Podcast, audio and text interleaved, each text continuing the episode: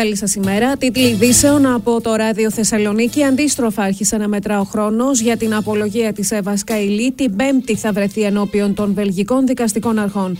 Στη συνέχεια θα αποφασιστεί αν θα προφυλακιστεί όχι.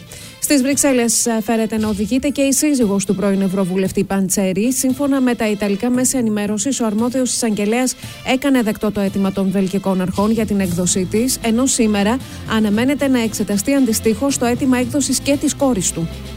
Κεραυνή από τον γερουσιαστή Μενέντες κατά Ερντογάν.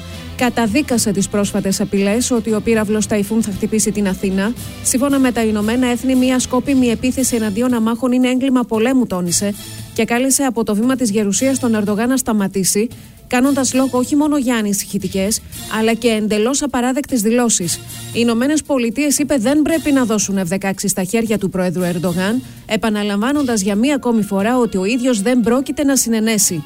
Σήμερα ο Πρωθυπουργός θα προεδρεύσει στις 11 το πρωί στη συνεδρίαση του ΚΙΣΕΑ. Πράσινο φως χθες στις Βρυξέλλες για το πλαφόν στο φυσικό αέριο. Ορίστηκε στα 180 ευρώ, θα ξεκινήσει από τις 15 Φεβρουαρίου. Ο εκπρόσωπος τύπου του Πούτιν έκανε λόγο για μια απαράδεκτη απόφαση. Ψαλιδίζεται από την 1η Ιανουαρίου η επιδότηση των 25 λεπτών στο πετρέλαιο θέρμανσης.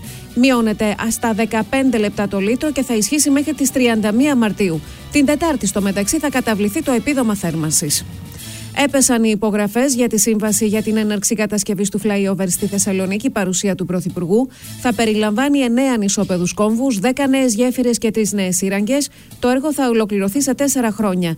Την πεποίθηση ότι η κυβέρνηση της Νέας Δημοκρατίας θα παραδώσει το έργο του flyover εξέφρασε ο Πρωθυπουργός.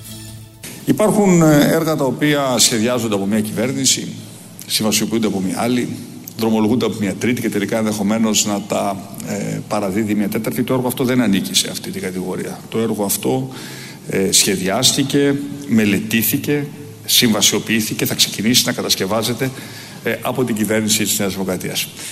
Και πιστεύω ότι η κυβέρνηση της Νέας Δημοκρατίας θα είναι και αυτή η οποία θα παραδώσει το έργο στους Θεσσαλονίκης. Όταν αυτό ολοκληρωθεί σε μία τετραετία από τώρα. Θανατηφόρο τροχαίο σημειώθηκε τα ξημερώματα στη Θεσσαλονίκη με έναν νεκρό και δύο τραυματίες. Δύο οχήματα συγκρούστηκαν γύρω στις 4 τα ξημερώματα στην περιοχή της Σύνδου. Νεκρός ανασύρθηκε ένας άντρας 35 ετών από το ένα όχημα και από το δεύτερο τραυματισμένη ένα παιδί 15 ετών και ο 47χρονο οδηγός. Μεταφέρθηκαν στο νοσοκομείο. Στο Buenos Aires έφτασε το κύπελο του Μουντιάλ. Πριν λίγα λεπτά έφτασε η εθνική της Αργεντινής. Μπορείτε να δείτε live εικόνα στο arthes.gr.